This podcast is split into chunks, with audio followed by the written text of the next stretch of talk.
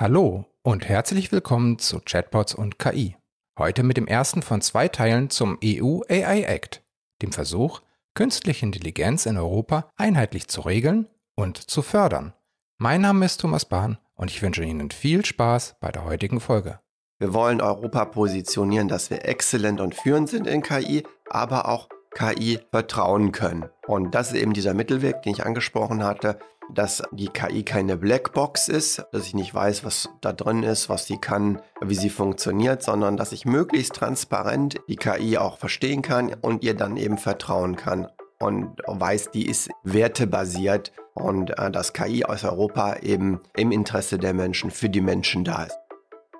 Heute geht es um ein Gesetzesvorhaben, eine Verordnung, die im Werden ist, die alle Menschen, die etwas mit KI zu tun haben, ob das Benutzer sind oder Hersteller sind, in der einen oder anderen Weise betreffen wird. Und ich habe heute wieder einen Gast bei mir, der schon mal da war, der im Januar da war. Damals haben wir uns über KI-Chatbots unterhalten. Heute geht es um den EU AI Act. Mein Gast ist Dr. Wolfgang Hildesheim von der IBM. Aber vielleicht stellst du dich einfach selber mal kurz vor, Wolfgang. Ja, danke Thomas. Ich freue mich äh, wieder hier zu sein. Schon beim letzten Mal hat das Gespräch ja sehr viel Freude gemacht. Und heute zur EU-KI-Verordnung zu reden, ist ja ein top aktuelles Thema. Insofern freue ich mich auch auf das Gespräch. Bei der IBM bin ich ja im Umfeld eben KI auch tätig. Ja, insofern freue ich mich auf das Gespräch. Du hattest eben im Vorgespräch erzählt, du bist auch in so einem Gremium drin? Richtig, ich bin so zu dem Thema gekommen, dass ich Mitglied der Steuerungsgruppe KI äh, der Regierung bin und die hat die sogenannte deutsche Normungsroadmap KI in der ersten Version vor zwei Jahren veröffentlicht. Mhm. Ähm, in Zusammenarbeit mit den verschiedenen Teilhabern der Gesellschaft, Gewerkschaften, Unternehmen, Politik, mehrere Ministerien. Und diese ist jetzt in die zweite Runde gegangen, also die deutsche Normungsroadmap KI Version 2. Mhm. Und da bin ich auch in der Koordinierungsgruppe wurde jetzt von über 800 KI-Experten erarbeitet. Und da geht es vor allen Dingen auch darum, wie kann man eben jetzt vertrauenswürdige KI erfolgswirksam für Deutschland entwickeln, positionieren und auch eben im Zusammenhang mit dem geplanten europäischen Gesetz, dem EU-AI-Act, eben positionieren. Und insofern habe ich mich in diesem Umfeld äh, mit dem Thema auseinandergesetzt. Mhm das EU AI Act oder die EU KI Verordnung. Welche Ziele verfolgt man damit? Warum will man sich damit beschäftigen? Warum sollte man sich damit beschäftigen? Ja, das ist eine sehr gute Frage, Thomas. Es gibt ja ähm, verschiedene Ansätze. Es gibt den Ansatz in den USA, wo man äh, im Wesentlichen sagt, wir sind marktliberal, lass die Unternehmen mal machen und äh, wir gucken, äh, was dabei rauskommt und was angenommen wird von den Nutzern von KI und den Anbietern von KI. Und äh, da probieren wir dann eine nachträgliche Ordnung reinzubringen. Das ist der US-Ansatz, marktliberal. Mhm. Der andere ist der chinesische Ansatz, wo man zentral sagt von der Regierung, wir wollen hier weltweit führend sein und wir nutzen KI, um eben äh, den Einfluss des Staates, auch das Zusammenleben zu gestalten, ähm, massiv zu beeinflussen. Ich war ja mit dem ersten Bürgermeister der Freien und Hansestadt Hamburg, Herrn Tschentscher, in Shanghai und da konnten wir das sehen. Äh, die Stadt ist gepflastert mit äh, Tausenden von Kameras, die äh, ausgewertet werden, auch mit Gesichtserkennung. Und wenn man über die Ampel geht, dann wird man bei Rot wird man fotografiert, das Gesicht wird erkannt und dann steht oben an der Ampel, liebe Herr Bahn, äh, so geht das nicht. Sie kriegen jetzt hier einen Abzug mhm. äh, von einem Punkt in Ihrem Social Score, weil Sie eben über die Ampel gegangen sind. Und das ist eben möglich aufgrund des Einsatzes von zentralen Einsatzes von KI in China. Und so wollen wir das nicht, um, um jetzt auf deine Frage zu kommen. Hier in Europa wollen wir einen Mittelweg gehen, in dem eben KI entwickelt wird, wertebasiert. Mhm. Das heißt, äh, dass die Grundwerte des Individuums geschützt sind und auch die KIs, die in den nächsten Jahren kommen, immer intelligenter werden, eben auch diese Grundwerte des Individuums schützen und auch wir wertebasierte KI vorantreiben. Und hier ist das Zauberwort auf Englisch Trustworthy AI oder zu Deutsch vertrauenswürdige KI. Ja, und darum geht es. Also es geht um eine ethische Anwendung, wertekompatibel mit unseren europäischen Grundwerten, kompatible Anwendung von künstlicher Intelligenz. Der EU AI Act möchte eben halt aber auch eine einheitliche Regelung für die EU schaffen, dass es dann halt für Unternehmen, für Anwender von KI einfacher ist, als wenn man jetzt einen Flickenteppich mit 20, 30 verschiedenen Regelungen hätte. Ähm, ist ja auch von der Verordnung her, so wie ich das verstanden habe, ähnlich wie bei der DSGVO, sobald das auf EU-Ebene entschieden ist, gilt es automatisch für alle, richtig? Genau, also äh, europäische Gesetze werden auf europäischer Ebene verabschiedet und gelten dann für alle. Und dann werden dann durch die einzelnen Parlamente auch verabschiedet und dann hat man eine einheitliche Grundlage, eben wie bei der Europäischen Datenschutzgrundverordnung, ist dann eben ähm, der Umgang mit privaten Daten geregelt und so ist das auch angedacht für eben den EU-RI-Act, die KI-Verordnung der EU, die ja noch nicht eben in Kraft ist. Ähm, am 21. April 2021 ist das Gesetz in der ersten Version vorgeschlagen worden und ähm, ist in der Diskussion, ist also noch nicht verabschiedet. Und im Titel, ich lese es hier mal vor, Commission proposes new rules and actions for excellence and trust in uh, artificial intelligence. Das ist der Titel. Wir wollen Europa positionieren, dass wir exzellent und führend sind in KI, aber auch KI vertrauen können. Mhm. Und das ist eben dieser Mittelweg, den ich angesprochen hatte dass ähm, die KI keine Blackbox ist, dass ich nicht weiß, was da drin ist, was sie kann, wie sie funktioniert, sondern dass ich möglichst transparent eben die KI auch verstehen kann mhm. und ihr dann eben vertrauen kann und weiß, die ist eben wertebasiert und äh, dass KI aus Europa eben im Interesse der Menschen für die Menschen da ist. Darum geht es. Es geht also auch beim EU AI Act darum, dass man eine gewisse Qualitätssicherung einführt. Und ich glaube, das ist ja auch das Mittel der Wahl dann für die äh, verschiedenen Risikoklassen. Wir kommen gleich auch nochmal auf Details zurück. Aber es geht einfach darum, dass man sich beim Entwurf bereits des Systems darüber Gedanken macht, dass man es aber nicht einfach am Anfang nur macht und danach nicht mehr, sondern dass es auch ständig im laufenden Betrieb immer wieder betrachtet wird. Du hattest eben gesagt, das wurde im April so der erste Entwurf eingereicht, veröffentlicht. Wie ist so über insgesamt der Werdegang? Ist das so aus dem leeren Luftraum? Ist es ja nicht entstanden. Es gab ja auch schon so Sachen, die es davor gab. Ja, also die ähm, EU hat ja mit EU-weiten Normen und Standards große Erfolge. Wenn ich mhm. da, da mal einen rauspicke, ein Beispiel, was wir alles kennen, ist die Lebensmittelindustrie. Wenn wir in einen Supermarkt reingehen und wir nehmen eine Ketchupflasche, schauen drauf, was ist drin, dann sehen wir ja sofort diese Nährwerttabelle. Ja. Dann wissen wir, wie viel Kohlenhydrate, wie viel Fett. Und wenn ich jetzt ähm, wenig Fett zunehmen möchte, zum Beispiel fettarme Milch, kann ich fettarme Milch, weil ich sofort sehe. Und diese Art eben Lebensmittel zu beschreiben, ist ja eine harmonisierte europäische Einrichtung, so dass ich in allen europäischen eigentlich Supermärkten mich schnell zurechtfinde. Und äh, insofern auch eben viele Vorteile habe. Also ja. ich werde vor Risiken, wenn ich jetzt Nuss, zum Beispiel Nussallergiker bin, gewarnt, dass ich keinen Anfall kriege, weil ich etwas ähm, esse, allergischen Anfall, wenn Nuss drin ist. Und ich kann mich auch bewusst für Produkte entscheiden und sie vergleichen mich mit viel und wenig Fett. Und so wird es eben ähm, dann als Vorteil gesehen, mhm. äh, dass ich in ganz Europa hier diese hohen Qualitätsmerkmale habe und diese Produkte auch nur so ausgezeichnet auf den Markt kommen. Und das ist eben eigentlich die Idee, das Gleiche eben auch mhm. für KI zu erreichen, äh, so dass man auch weiß, was drin ist und wo eben die Vor- und Nachteile sind.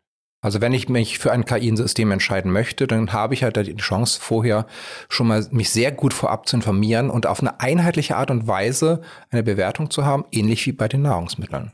So ist es. Also ähm, es ist auch in ein KI-Label äh, in der Diskussion, dass ich eben KI-System auch ordentlich eben beschreibe, einheitlich beschreibe, dass es da eine KI-Taxonomie gibt, genauso wie es eben diese Lebensmitteltaxonomie gibt. Mhm. Ähm, wer sich das Lebensmittelgesetz mal anschaut, ist genau drin geschrieben, was ich da jetzt ähm, beschreiben muss und Ablaufdatum, was drin ist mhm. und so mhm. weiter und so fort. Das kennen wir ja alle. Und so wird es eben auch bei KI sein. Der Unterschied eben bei KI ist, dass das eine schnelle, innovative Technik ist, die ja. sich ja permanent weiterentwickelt und wir insofern erst noch lernen müssen, wie man das beschreibt. Ja, Richtig. Apropos beschreibt, also ich meine, ein, ein Thema, was natürlich bei diesem Gesetz ganz vorne stehen muss, ist ja eine Definition von KI. Wie wird KI an der Stelle von dieser Verordnung definiert? Ja, das ist eine der ähm, aktuellen offenen Flanken des Gesetzes, dass äh, die Definition in diesem Gesetz, was genau KI ist, aus meiner persönlichen Sicht verhältnismäßig schwach ist. Mhm. Da wird immer auf den Annex 1 des Gesetzes verwiesen und in dem Annex 1 steht eigentlich nur ganz kurz drin, das äh, hat mit Machine Learning und Lernsystemen zu tun. Und das muss wesentlich präziser werden, ja. eben wie bei den Lebensmitteln. Und dafür haben wir eben einen Vorschlag gemacht, auch wissenschaftlich veröffentlicht, unter dem Artikel äh, eben Managing and Understanding Artificial Intelligence Solution kann jeder das nachlesen, diese KI-Taxonomie im KI-Journal, das ist ja eine führende deutsche KI-Zeitung, wo wir eine solche KI-Taxonomie, wie man das dann beschreibt, mhm. welche Klassen von Algorithmen es gibt, äh, wie das funktionieren könnte. Und solche, solche Methoden sind nötig und hilfreich, um KI dann sauber zu beschreiben, ähnlich wie bei den Nahrungsmitteln eben die Nährwerttabelle, mhm. gäbe es dann eben eine Tabelle von Algorithmen und Fähigkeiten, die KI ausmacht, die dann auf der KI-Beschreibung draufstehen. Momentan glaube ich, also ähm, in dem aktuellen Entwurf ist es noch sehr, sehr breit definiert, also dass eben halt nicht nur Machine Learning drin steht, sondern eben halt auch Sachen wie Logik oder wissensbasierte Systeme, Entscheidungssysteme, hier statistische Softwarelösungen im Endeffekt auch da reinfallen würden. Also eigentlich gefühlt viel, viel zu breit, weil es eben äh, ja dann eine, eine große Regelungsnotwendigkeit gibt oder andersrum, weil sehr, sehr viele Leute davon betroffen sind, sehr viel Software davon betroffen ist, die jetzt vielleicht ja gar nicht so gefährlich ist in dem Einsatz. Aber ihr habt da ja einen guten Vorschlag gemacht. Ja, also um das vielleicht nochmal aufzunehmen, was du sagst, Thomas, betroffen, was heißt ja betroffen? Also das Gute, Gute an diesem äh, Gesetz ist, ist ja, dass es einen risikobasierten Ansatz verfolgt. Das heißt, geregelt ähm, beschrieben, gesetzliche Anforderungen erfüllen, ähm, richtig viel Arbeit entsteht vor allen Dingen nur für die sogenannten Hochrisikosysteme. Nicht für die Systeme mit niedrigem Risiko, also das, was der deutsche Mittelstand, kleine, mittlere Unternehmen in der großen Breite aller Anwendungen tun, wird von diesem Gesetz kaum betroffen sein. Natürlich können wir hier in Europa auch lernen, die, diese Dinge ordentlich zu beschreiben, sollten das auch Vertrauenswürdigkeit, das alles ist sehr gut auch fürs Marketing verkaufen. Aber die rein legalen Dinge, wo ich eben KI-Anwendungen offiziell zulassen muss, gelten nur für die Hochrisikosysteme. Bevor wir jetzt nochmal gleich in die Risikoeinstufung, in diese Klassifikation gehen. Betroffen hattest du gerade gefragt, wer ist betroffen? Es geht also eigentlich um die Benutzer von KI-Systemen. Es geht um Leute, die das herstellen, die das in die EU importieren. Alles, was so in der EU betrieben wird an KI, soll dann also unter die Verordnung fallen, richtig? So ist das. Bestimmte Sektoren sind auch ausgenommen, äh, wie jetzt zum Beispiel militärische KI äh, wird da nicht geregelt, auch äh, autonomes Fahren ist äh, separat geregelt. Aber alle anderen eben Anbieter von KI-Systemen und Nutzern, die unter die würde das fallen. Mhm. Und jeder, der eben dann Systeme mit starkem KI-Charakter in den Markt bringt, nutzt, äh, muss sich auch äh, hier eben orientieren, dass sie eben die Anforderungen aus der KI-Verordnung dann erfüllen, eben vor allen Dingen auch für Hochrisikosysteme. Eine weitere Ausnahme, die mir gerade noch einfällt, ist eine rein privater, nicht geschäftliche Nutzung von KI ist damit auch nicht erfasst. Nein, äh, das nicht. Und äh, da, da, hat man ja in der Regel auch kein Asylsystem oder äh, Grenzschutzsystem oder eben ein System zur Abstimmung in demokratischen Gremien. Ähm, das sind jetzt zum Beispiel alles eben Anwendungen, die unter Hochrisikoanwendungen gelistet sind. Ähm, wir sollten vielleicht noch mal besprechen, was eigentlich Risiko heißt. Ein Risiko ist eben äh, auch der Schaden, der entsteht, wenn ein ja. hoher Schaden entstehen kann. Genau, aber wie gesagt, Risikoeinstufung komme ich gleich zu. Vielleicht vorher noch mal ein, eine Verordnung, ein Gesetz hat ja nur dann richtig Sinn, beziehungsweise es würden, werden sich nur Leute dann dran halten, wenn es eben halt auch Zähne hat, äh, wenn es weh tut, wenn man es nicht tut, wenn man sich nicht dran hält. Was ist da geplant? Ja, da ist geplant, ähnlich wie in den anderen europäischen Gesetzen. Wir lesen das ja häufig in der Zeitung, dass dann große IT-Unternehmen zum Teil zu Milliarden Strafen verurteilt werden, wenn sie bestimmte äh, Monopolstellungen ausnutzen und so weiter. Das, solche harten Strafen sind möglich nur aufgrund von Regelungen in Gesetzen, die das möglich machen. Und in der KI-Ordnung ist etwas Ähnliches angedacht, dass man eben bis zu 6% äh, des Jahresumsatzes, wenn man jetzt massiv da verstoßen würde, an Strafe anfallen könnte. Äh, auch wird eben davon geredet, bis äh, 30 äh, Millionen Euro. Und das sind natürlich dann ähm, auch schon erhebliche ähm, Möglichkeiten vom Gesetzgeber hier auch regulativ einzugreifen in Form von Strafen. Wobei eben man ja dazu sagen muss, dass natürlich Hochrisikosysteme ähm, die Konformität mit dem Gesetz eben schon vor dem Marktzugang nachweisen müssen mhm. und die müssen zertifiziert und zugelassen werden. Und das an sich, äh, sagen wir mal, setzt die Anforderungen ja schon mal hoch an.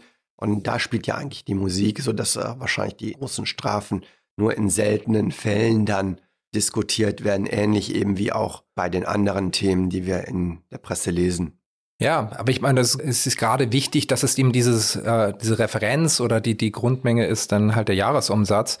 Und ähm, damit eben halt nicht irgendwie, weil 200.000 wäre für großamerikanische Anbieter eventuell ein Witz. Da werden sie halt sagen, das nehme ich in Kauf. Aber wenn es halt sechs Prozent des Jahresumsatzes des Gesamtkonzerns ist, dann kann das wehtun und dann wird ihm halt auch Beachtung geschenkt. Ja, was mir auch gut gefällt, dass es eben nicht nur diese massiven Verstöße gibt, sondern auch Fehlinformationen. Also mhm. wenn man mhm. jetzt Produkte auf den Markt bringen wird und die nicht richtig beschreibt und innen drin macht die KI was ganz anderes und verletzt eben Werte, dann gibt es eben bei dieser irreführenden Informationspflicht auch noch mal Möglichkeiten, bis zu zwei Prozent des Jahresumsatzes ja. als Strafe zu nehmen.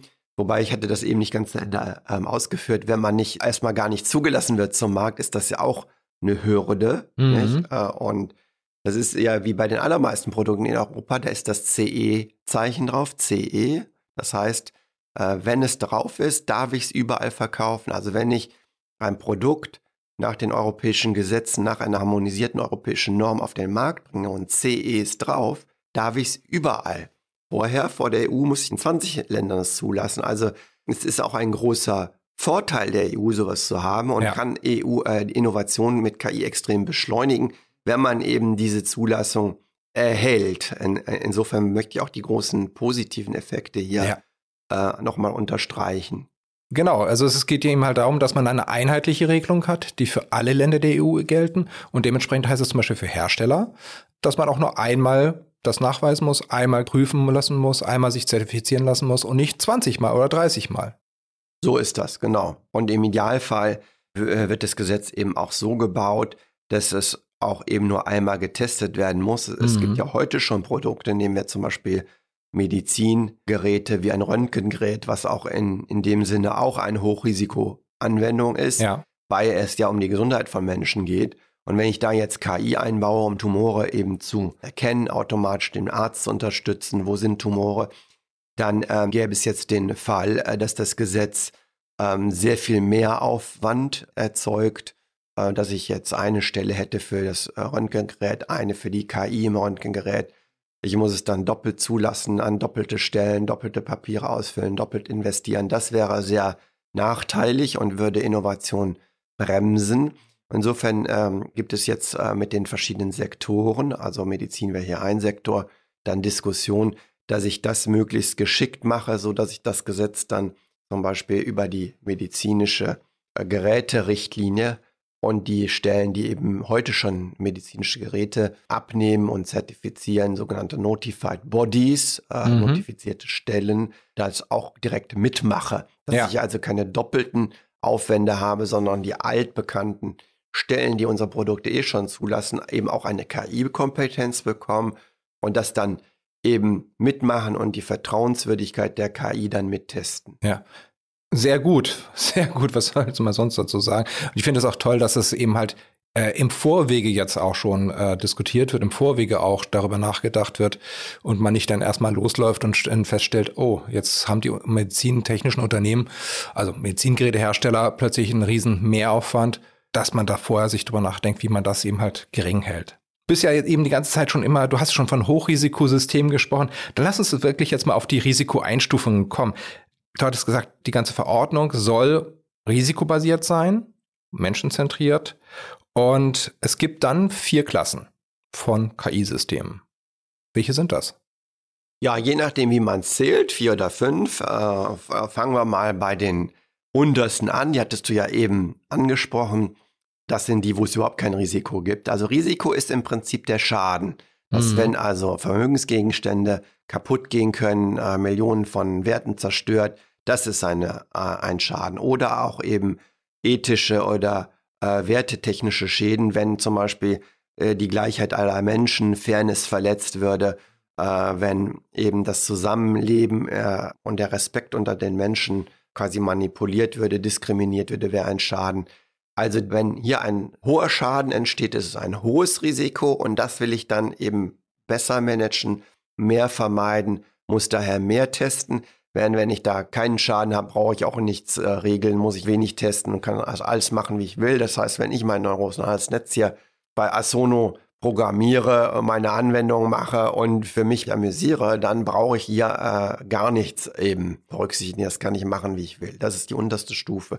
Dann kommt die Stufe eben mit sehr, sehr geringem Risiko, äh, wo ich äh, auch äh, eben Kunden das zur Verfügung stelle, irgendwo eingebaut habe, aber kein echtes Risiko entsteht. Da ist es einfach wie bei aller Softwareentwicklung, soll ich das testen, damit es ja auch funktioniert ja. und auch beschreiben. Und dann kommt man eben in die Klasse des mittleren Risikos, wo der Gesetzgeber schon eben auch sagt, aufgepasst, hier kann, können Sachen schiefgehen. Hier muss es wirklich ordentlich beschreiben. Es muss transparent sein, muss draufstehen, was es macht. Äh, ähm, ähnlich eben wie jetzt beim Ketchup zum Beispiel mit dem glutenfrei, ja oder nein, oder äh, im Müsli-Riegel ist da eine Nuss drin, ja oder nein. Solche Dinge müssten dann entstehen. Also es und geht um Information und Transparenz. Information und Transparenz, genau, Veröffentlichungspflichten und so weiter. Und äh, dann eben die Hochrisikosysteme, Klasse, wenn ich jetzt von unten zähle, quasi die, und ich in Nullrisiko mitzähle, sind fünf, mhm. auf Stufe vier. Wäre ich jetzt die Hochrisikosysteme, das sind die, die eigentlich äh, per Gesetz die Konformität mit den Anforderungen aus der KI-Verordnung nachweisen müssen. Das sind die, die auch das Gesetz reguliert. Und mhm. äh, das Gesetz macht es ja so, indem es erstmal eine Liste auch bereitstellt, was jetzt für Risiko, zum Beispiel Hochrisikosysteme für KI werden. Das wären welche, die die kritische Infrastruktur eben managen, wie Atomkraftwerke, wie Transportsysteme, die Deutsche Bahn, Telekommunikationssysteme.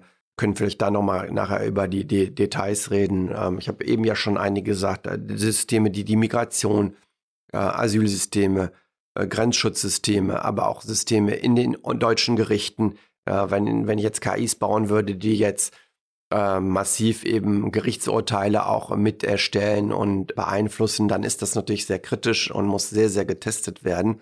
Gleiches eben auch für Verwaltung von Personal und Menschen, Lebensläufen, Fähigkeiten von Menschen. Wenn das mit KI automatisiert wird, dann wird das als Hochrisiko gesehen, weil ich natürlich hier auch äh, dann äh, Gruppen eventuell ähm, nicht gleich behandeln oder fair behandeln kann. Also da kann man sich durchlesen, gibt es eine, äh, eine längere Liste an Systemen, die der europäische Gesetzgeber als potenziell Hochrisiko sieht, wenn KI dort drin sind.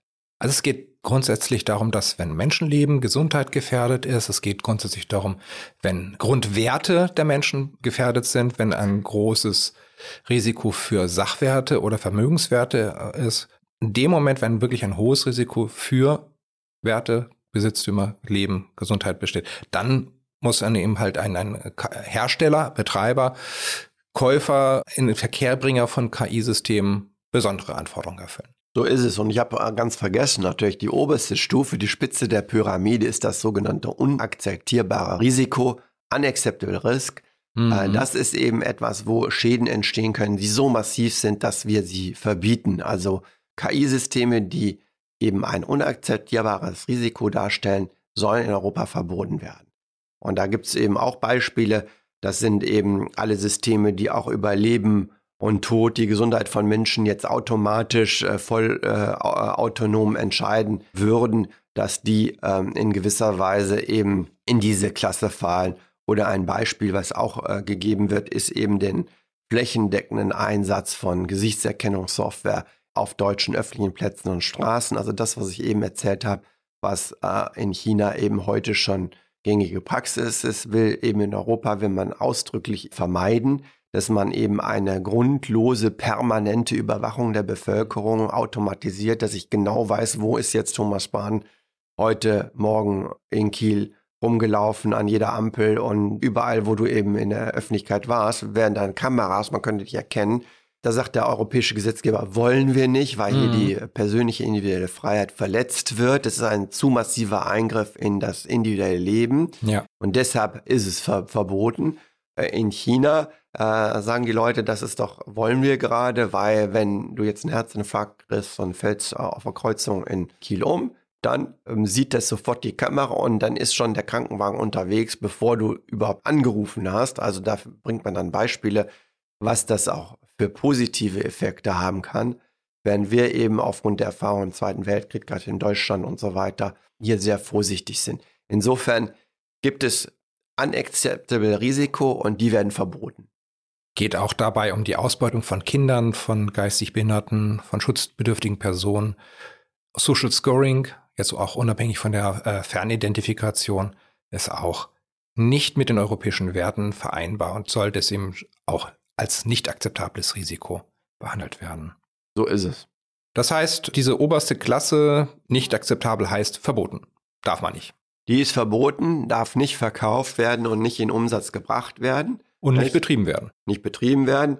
Wohlgemerkt, ich sagte das am Anfang, militärische Systeme fallen ja gar nicht unter das Gesetz und dass Drohnen äh, leider heute eine wesentliche Rolle spielen äh, in militärischen Auseinandersetzungen mit viel KI.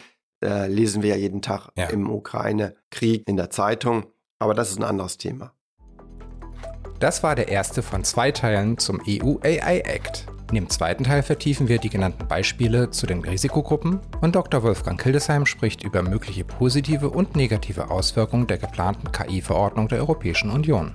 Wenn Sie Teil 2 nicht verpassen möchten, dann abonnieren Sie Chatbots und KI auf der Podcast-Plattform Ihrer Wahl. Der Podcast wird präsentiert von Asono. Wir entwickeln Chatbots, mit denen sich Menschen gerne unterhalten.